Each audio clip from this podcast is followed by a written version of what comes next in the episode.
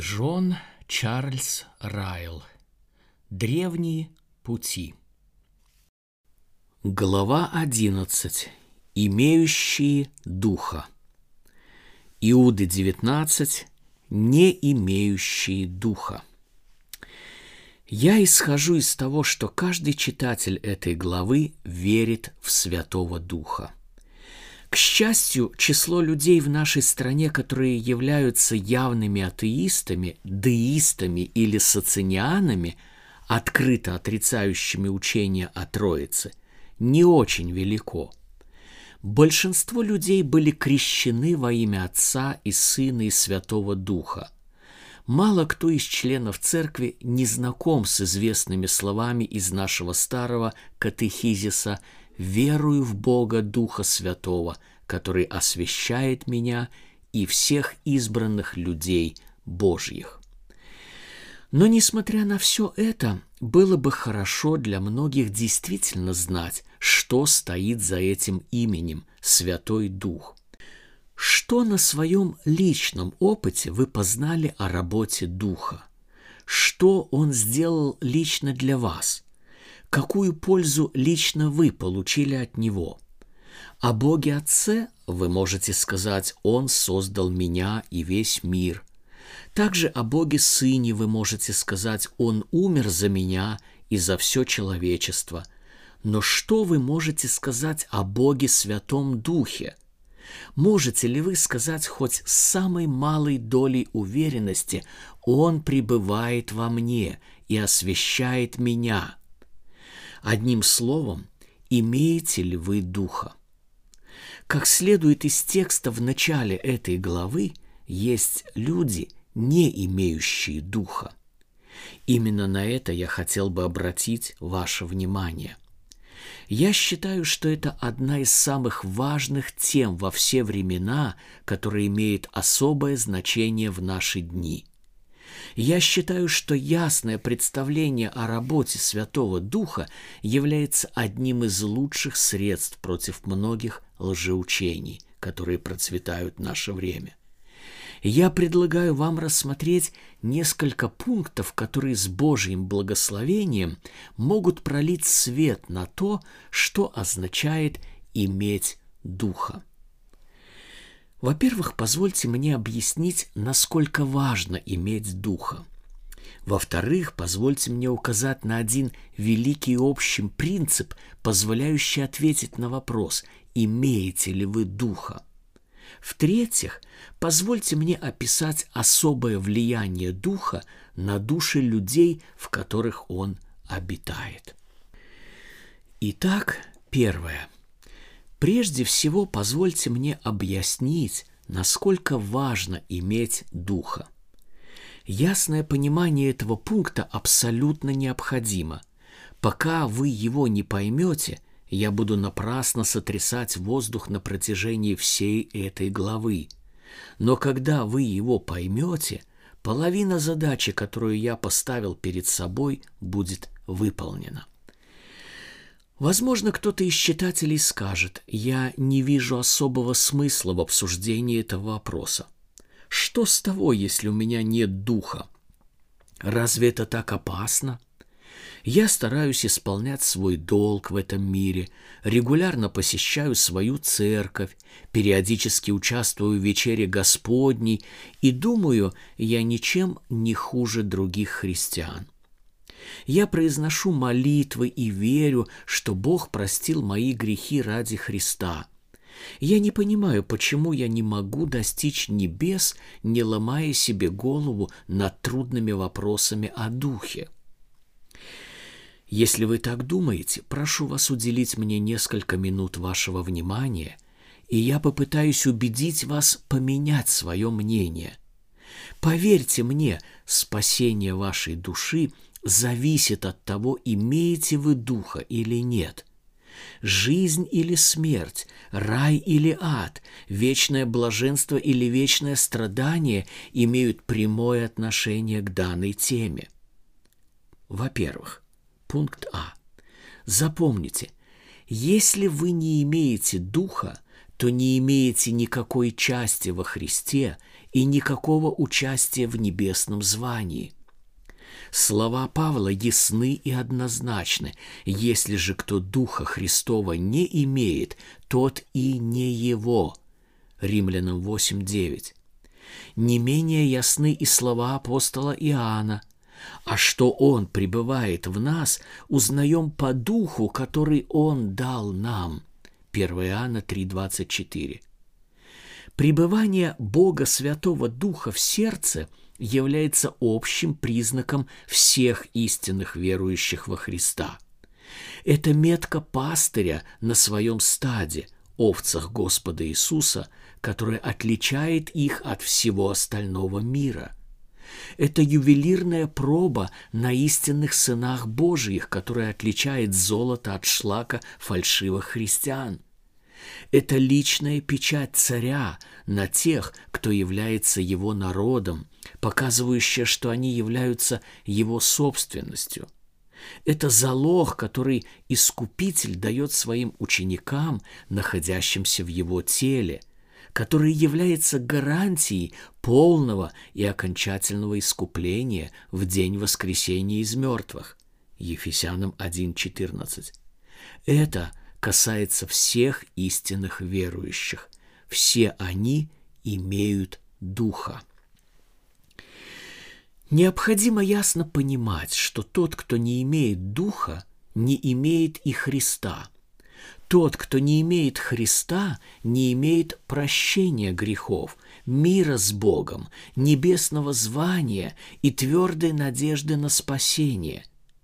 Его религия подобна дому, построенному на песке. Он может прекрасно выглядеть в хорошую погоду. Он может радовать человека в дни благополучия и процветания. Но когда разольются реки и подует ветер, когда в его жизнь придут болезни и скорби, такой дом рухнет и похоронит его под своими руинами. Такой человек без твердой надежды живет и без твердой надежды умирает. Он воскреснет для вечных мучений. Он пойдет на суд только для того, чтобы быть осужденным. Он увидит святых и ангелов и, глядя на них, вспомнит, что и он мог бы находиться среди них, но будет слишком поздно. Он увидит мириады погибших грешников вокруг себя и поймет, что уже слишком поздно что-либо изменить. Таков будет конец человека, который думает, что можно достичь небес без Святого Духа. Пусть эти истины раз и навсегда запечатлеются в вашей памяти. Разве они не стоят того, чтобы их помнить? Если в вас нет Святого Духа, то нет и никакой части во Христе. Если вы не имеете части во Христе – то вам не прощены грехи ваши. Если вам не прощены грехи, то вы не имеете мира с Богом. Если вы не имеете мира с Богом, то у вас нет никакого небесного звания. Если у вас нет небесного звания, вы никогда не будете допущены на небеса. Если вы не будете допущены на небеса, то что тогда? Что с вами будет дальше – Задайте себе этот вопрос. Куда вы будете бежать? Какой путь изберете?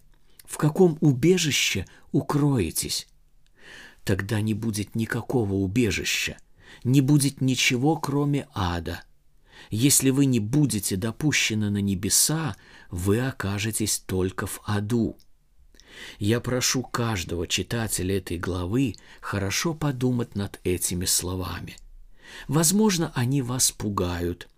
Но разве это не может для вас быть благом? Разве я не сказал вам простую библейскую истину? Обнаружили ли вы слабое звено в моих рассуждениях? Нашли ли вы изъян в моей аргументации? Думаю, что нет. Кто не имеет духа, тот прямиком идет в ад. Живя без духа, вы можете оказаться на вершине, умерев без духа, вы окажетесь в преисподней. Пункт Б. Во-вторых, запомните, что если вы не имеете духа, то не имеете святости в сердце и соответствия небесам. Небеса – это то место, куда все люди надеются попасть после смерти. И было бы очень хорошо для многих, если бы они серьезно задумались, что же это за место. Это жилище царя царей, чистым очам которого не свойственно глядеть на злодеяние. Поэтому небеса – это святое место – это место, о котором Писание говорит нам, что не войдет в него ничто нечистое, и никто преданный мерзости и лжи. Откровение 21-27. Это место, где не должно быть ничего нечестивого, грешного или похотливого, ничего мирского, ничего глупого, несерьезного и неосвященного – Пусть каждый любостяжатель помнит, что там не будет больше никаких денег. Пусть каждый любитель удовольствий помнит, что там больше не будет гонок, театров, чтения романов и балов. Пусть каждый пьяница и игрок помнит, что там больше не будет крепких напитков, ставок, костей и карт. Вечное присутствие Бога – святых и ангелов, вечное исполнение воли Божьей, полное отсутствие всего того, что Бог не одобряет, вот главное, что будет на небесах. Там будет вечный день покоя. Но для таких небес мы по своей природе совершенно непригодны. Мы не можем наслаждаться небесным блаженством – у нас нет вкуса к небесным благословениям. У нас нет глаз, чтобы созерцать небесную красоту. У нас нет сердца, чтобы испытать небесное утешение. Вместо независимости мы найдем там рабство. Вместо славной свободы – постоянные ограничения. Вместо великолепного дворца – мрачную тюрьму. Рыба на суше – овцы в воде, орел в клетке, разрисованный дикарь в королевской гостиной будут чувствовать себя естественнее, чем грешный человек на небесах. Без святости никто не увидит Господа. Евреям 12.14. Для таких небес нас может приготовить только Святой Дух – только Он может изменить плотское сердце и очистить детей Адама от мирских привязанностей. Только Он может привести наши умы в гармонию с Богом и настроить их на вечное общение со святыми, ангелами и Христом. Только Он может побудить их любить то, что любит Бог, ненавидеть то, что Он ненавидит, и радоваться в Его присутствии. Только Он может вправить все конечности человеческой природы, которые были вывихнуты или сломаны во время грехопадения Адама, и обеспечить реальное единство между человеческой и Божьей волей. И это Он делает для каждого человека, который спасается – написано, что верующие спасены по милости Божьей, банию возрождения и обновления Святым Духом. Они были избраны ко спасению, но это возможно только через освящение Духом, а также веру истине. Тит 3.5, 2 Фессалоникийцам 2.13. Пусть эти истины также запечатлеются на скрижалях вашей памяти. Вы не войдете в небо, если Дух не войдет в ваше сердце на земле. Вы не будете приняты во славу в будущей жизни, если не будете освящены Святым Духом в этой жизни. Если у вас нет Святого Духа в этом мире, вы не попадете в рай в мире грядущем – вы не будете пригодны для этого. Вы не будете готовы к этому. Вы не захотите этого. вам это не понравится. В наши дни мы часто слышим слово «святой». Наши уши уже устали от таких фраз, как «святая церковь», «святое крещение», «святые дни», «святая вода», «святое служение» и «святые священники». Но есть то, что в тысячу раз важнее всего этого – быть действительно святым человеком по духу. Мы должны стать причастниками божеского естества уже сейчас, пока мы живем на земле. Мы должны сеять в дух, если хотим пожать жизнь вечную.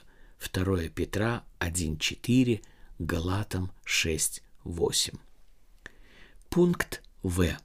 В-третьих, запомните, что если вы не имеете духа, то у вас нет права считать себя истинным христианином нет желания и силы стать им. Согласно стандартам мира сего, требуется совсем немного, чтобы стать христианином. Человеку нужно лишь креститься, посещать какое-то место поклонения Богу, и требования мира сего будут вполне удовлетворены. Человек может понимать свою веру совсем не глубоко и совершенно не знать Библии. Его практическая жизнь может быть не лучше, чем у язычника, и многие респектабельные индусы могут посрамить его. Ну и что с того? Он же англичанин, он был крещен, он регулярно ходит в церковь или часовню, он прилично себя там ведет. Что же вы еще хотите? Это просто жестоко и немилосердно не считать его христианином. Однако нужно гораздо больше всего этого, чтобы человек стал настоящим христианином в соответствии со стандартами Библии. Для этого нужно сотрудничество всех трех лиц Пресвятой Троицы, избрание Бога Отца, кровь и заступничество Бога Сына – и освящение Бога Духа. Все это должно соединиться в душе человека, чтобы он был спасен. Отец, Сын и Святой Дух должны действовать воедино, чтобы сделать из чада Адама истинного христианина. Это очень сложная и глубокая тема, которой необходимо подходить с благоговением – но когда Библия говорит решительно, и мы вправе говорить решительно, а она ясно показывает, что работа Святого Духа также необходима для того, чтобы человек стал истинным христианином, как и работа Бога Отца и Бога Сына. Мы читаем, никто не может назвать Иисуса Господом, как только Духом Святым – 1 Коринфянам 12.3. Истинные христиане, как учит Писание, это те люди, которые были рождены от Духа. Они живут по Духу, они водимы Духом, они Духом умерщвляют дела плотские. Одним Духом они имеют доступ через Иисуса Христа к Отцу. Все их добродетели – это плоды Духа – они сами храм Святого Духа. Они пребывают в жилище Божие Духом. Они поступают по Духу. Они укрепляются Духом. Они Духом ожидают и надеются праведности от веры – Иоанна 3.6, Галатам 5.25, Римлянам 8.13, 14, Ефесянам 2.18, Галатам 5.22, 1 Коринфянам 6.19, Ефесянам 2.22, Римлянам 8.4, Ефесянам 3.16, Галатам 5.5. Это ясные библейские выражения. Кто посмеет не согласиться с ними? Истина заключается в том, что глубокая испорченность человеческой природы делает спасение невозможным без работы Святого Духа. Без него любовь Отца и искупление Сына напрасны для нас. Святой Дух должен открыть и применить их, иначе мы погибнем. Только та сила, которая носилась над водою в день творения, может извлечь нас из бездны падения. Тот, кто сказал «да будет свет», должен произнести слово, прежде чем любой из нас воскреснет к обновленной жизни – тот, кто сошел в день Пятидесятницы, должен снизойти к нашим бедным, безжизненным душам, прежде чем они когда-либо увидят Царство Божие. Милости и скорби могут тронуть наши сердца, но сами по себе они никогда не смогут преобразовать нашего внутреннего человека. Таинство, богослужения и проповеди могут произвести лишь внешние изменения, облачить нас в одеяние религии, но в ней не будет никакой жизни. Служители церкви могут преподать причастие и привлечь в церковь искренних поклонников, но лишь всемогущая сила Святого Духа может сделать людей истинными христианами и наполнить небо прославленными святыми. Пусть эти истины также навсегда запечатлеются в вашей памяти. Без Святого Духа нет истинного христианства. Вы должны иметь в себе Духа, так же, как и Христа, если желаете спастись. Бог должен быть вашим любящим Отцом. Иисус должен быть вашим Искупителем. Святой Дух должен быть вашим Освятителем – иначе вам лучше было бы никогда не родиться.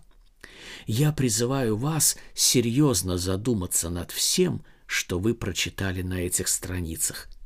Надеюсь, я сказал достаточно, чтобы показать, что иметь духа жизненно необходимо для вашей души. Это не умозрительный и запутанный вопрос теологии. Это не тема для приятной и ни к чему не обязывающей беседы – это тема, от которой зависит вечный покой вашей души. Вам могут не нравиться эти рассуждения. Вы можете считать их излишне эмоциональными, узкими или фанатичными, но я же стою на ясном учении Библии. Я утверждаю, что Бог должен пребывать в вашем сердце Святым Духом, пока вы находитесь на земле – в противном случае вы никогда не будете жить с Богом на небесах. Вы можете сказать, я мало что знаю об этом. Я верю, что Христос будет милостив ко мне. Я надеюсь, что попаду на небеса после смерти. На это я отвечаю, еще ни один человек не испытал милосердия Христа, не получив Святого Духа. Еще ни один человек не был оправдан, но не освящен. Еще ни один человек не попал на небеса без водительства Духа. Пункт 2. Во-вторых, позвольте привести главное общее правило, помогающее ответить на вопрос, имеете ли вы Духа. Я вполне осознаю, что сама идея определить, имеем ли мы духа, неприемлема для многих умов. Я знаю, какие возражения сатана сразу вызывает в плотском сердце. Это невозможно узнать, говорит один человек. Это свыше нашего разумения. Это слишком глубокий вопрос, чтобы его исследовать, говорит другой. Нам нужно просто смириться с этим – не стоит пытаться что-либо узнать об этом, говорит третий. Нам незачем разбираться в таких вопросах. Только сектантов и фанатиков может интересовать, имеют ли они духа. Я довольно часто слышу такие возражения, но они нисколько меня не волнуют. Я утверждаю, что узнать, имеет человек духа или нет, возможно – это можно и нужно сделать. Для этого не нужно видение с неба или откровение от ангела. Для этого не нужно ничего, кроме спокойного исследования данного вопроса в свете Божьего Слова. Займемся же таким исследованием. Не все люди имеют Святого Духа. Я считаю учение о том, что все люди имеют некий внутренний духовный свет, я считаю это заблуждением, лишенным какого-либо библейского основания. Я считаю современное понятие об универсальном вдохновении беспочвенной мечтой. Без сомнения, Бог оставил свидетельство о себе в сердце падшего человека.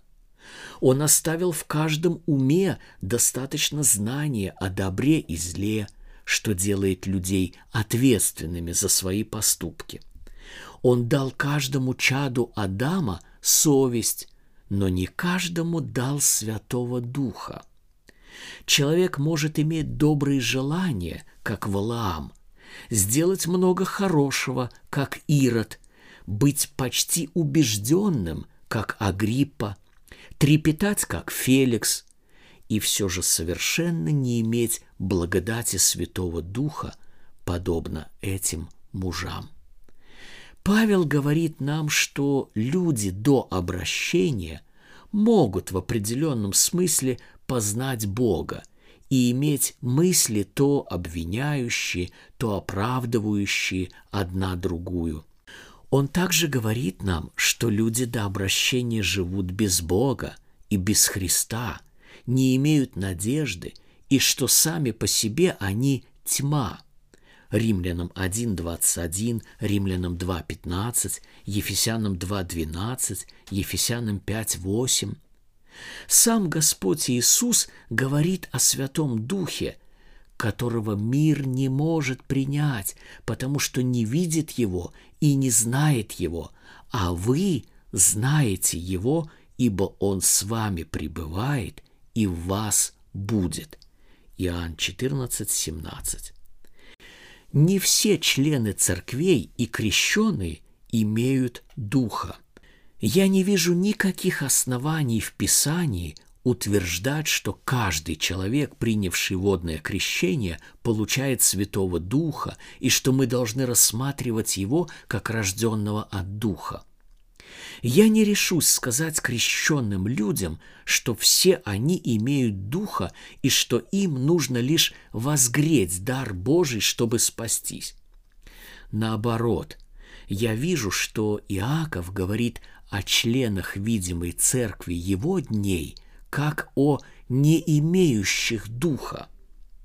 Некоторые из них, вероятно, были крещены руками самих апостолов – и пользовались всеми привилегиями членов поместной церкви, и тем не менее они не имели духа. Иуды 19. Напрасно пытаться отрицать это выражение. Оно ясно учит, что не все люди, не все члены видимой церкви Христа имеют духа. Из этого следует необходимость некоторых общих правил и принципов, помогающих определить, присутствует ли дух в человеке. Он обитает не в каждом. Крещение и членство в церкви не являются доказательствами его присутствия. Как же тогда узнать, имеет человек духа или нет? О наличии духа в душе человека можно судить только по тому влиянию, которое он производит. Плоды, которые он производит в сердце и в жизни человека, являются единственным доказательством его присутствия. Вера, взгляды и практическая жизнь человека – это то, что мы должны рассмотреть, чтобы узнать, имеет ли он духа.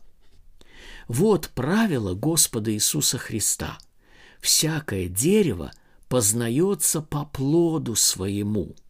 Луки 6:44. Влияние, которое оказывает Святой Дух, всегда можно заметить. Мирской человек может не понимать его.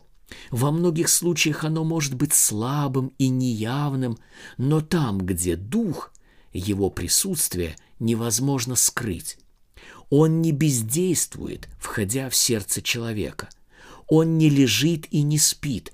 Он делает свое присутствие очевидным. Его свет сияет через окна ежедневных поступков и речей человека, свидетельствуя миру, что он обитает в человеке.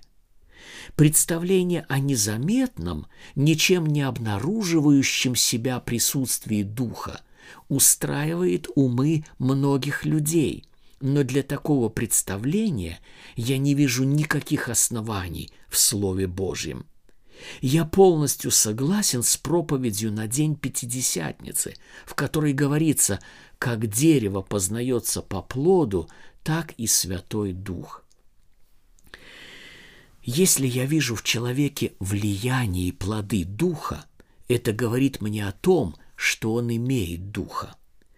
Я не считаю, что думать так значит быть слишком милостивым и делать поспешные выводы – я не ожидаю того, что смогу созерцать Святого Духа своими телесными очами или что смогу прикоснуться к Нему своими руками.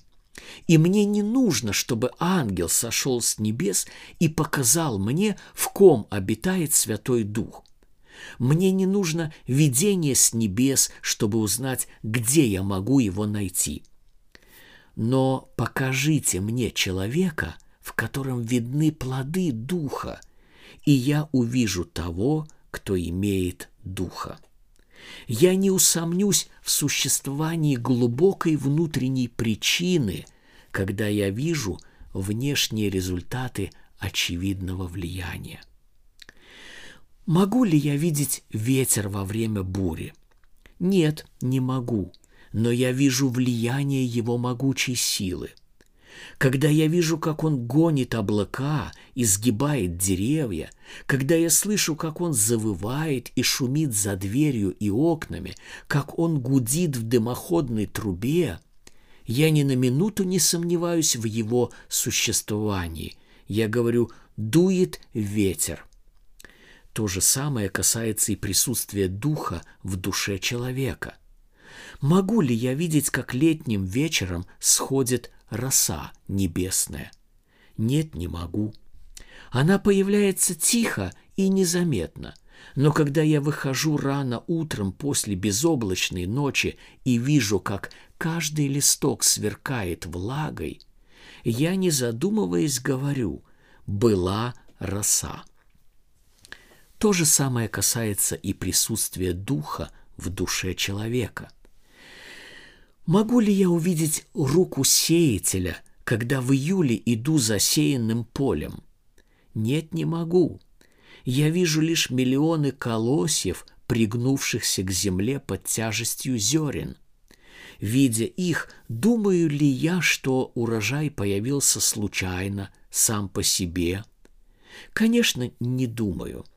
Я знаю, что на этом поле поработали плуг и барана – и что была рука, посеявшая семя.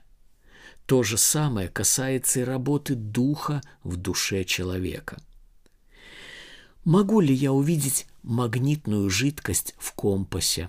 Нет, не могу.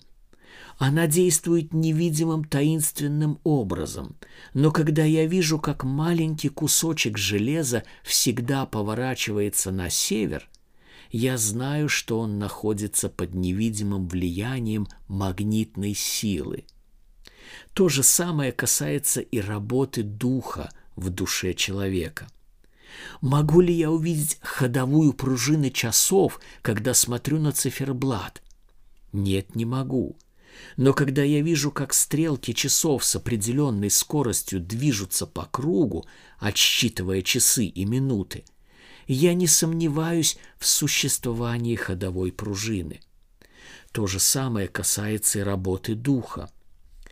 Могу ли я увидеть штурмана корабля, паруса которого едва показались на горизонте? Нет, не могу. Но когда я стою на причале и вижу, что корабль, не отклоняясь от курса, направляется к берегу, я знаю, что за штурвалом стоит человек, управляющий этим судном. То же самое касается и работы духа. Я призываю всех моих читателей помнить об этом. Пусть в вашей памяти запечатлеется раз и навсегда, что если Дух Святой действительно пребывает в человеке, это будет видно по тому влиянию, которое Он оказывает на его сердце и жизнь. Остерегайтесь думать, что человек имеет Духа, если нет видимых признаков его присутствия в душе. Это очень опасное заблуждение. Мы никогда не должны упускать из виду общие принципы определения присутствия Святого Духа, изложенные для нас в Писании.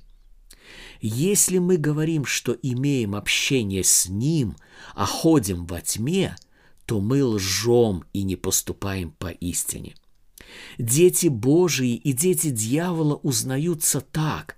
Всякий, не делающий правды, не есть от Бога, равно и не любящий брата своего. 1 Иоанна 1,6 и 3,10. Наверняка вы слышали о таком жалком разряде христиан, как антиномисты – эти люди хвалятся тем, что любят Христа, говорят, что они помилованы и прощены, однако живут в явных грехах и открыто нарушают Божьи заповеди. Надеюсь, вы понимаете, что такие люди трагически заблуждаются. Они направляются в ад, преисполненные лжи. Человек истинно верующего Христа, мертвый для греха – Каждый, кто имеет истинную надежду во Христе, очищает себя так, как Он чист. 1 Иоанна 3.3. Но я скажу вам о заблуждении, которое не менее опасно, чем антиномизм. Оно заключается в том, чтобы думать, что Дух обитает в вашем сердце, в то время как ни один из его плодов – не проявляется в вашей жизни. Я твердо верю, что это заблуждение, как и антиномизм, губит тысячи людей. Пребывать в нем так же опасно, как и хулить Святого Духа и бесчестить имя Христа – Претендовать на то, что человек может обойтись без работы духа, так же оскорбительно для Бога, как и делать вид, что он может обойтись без работы Иисуса Христа. Я призываю вас никогда не забывать, что влияние, которое производит Дух, является единственным надежным свидетельством Его присутствия – Говорить, что в вас пребывает Святой Дух, хотя это никак не проявляется в вашей жизни, это полный абсурд. Это нарушение главных принципов Евангелия. Это смешение света и тьмы, греховной природы и Божьей благодати, возрожденного и ветхого человека, веры и неверия, сынов Божьих и сынов дьявола – Существует только один безопасный подход в этом вопросе. Существует только один безопасный ответ на вопрос, как определить, кто имеет духа. Мы должны придерживаться старого принципа, изложенного нашим Господом Иисусом Христом. По плодам их узнаете их. Матфея 7, 20. Где дух, там будет и плод.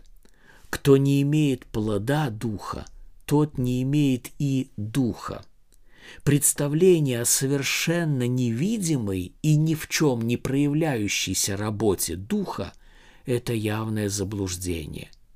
Где дух действительно пребывает, его присутствие очевидно –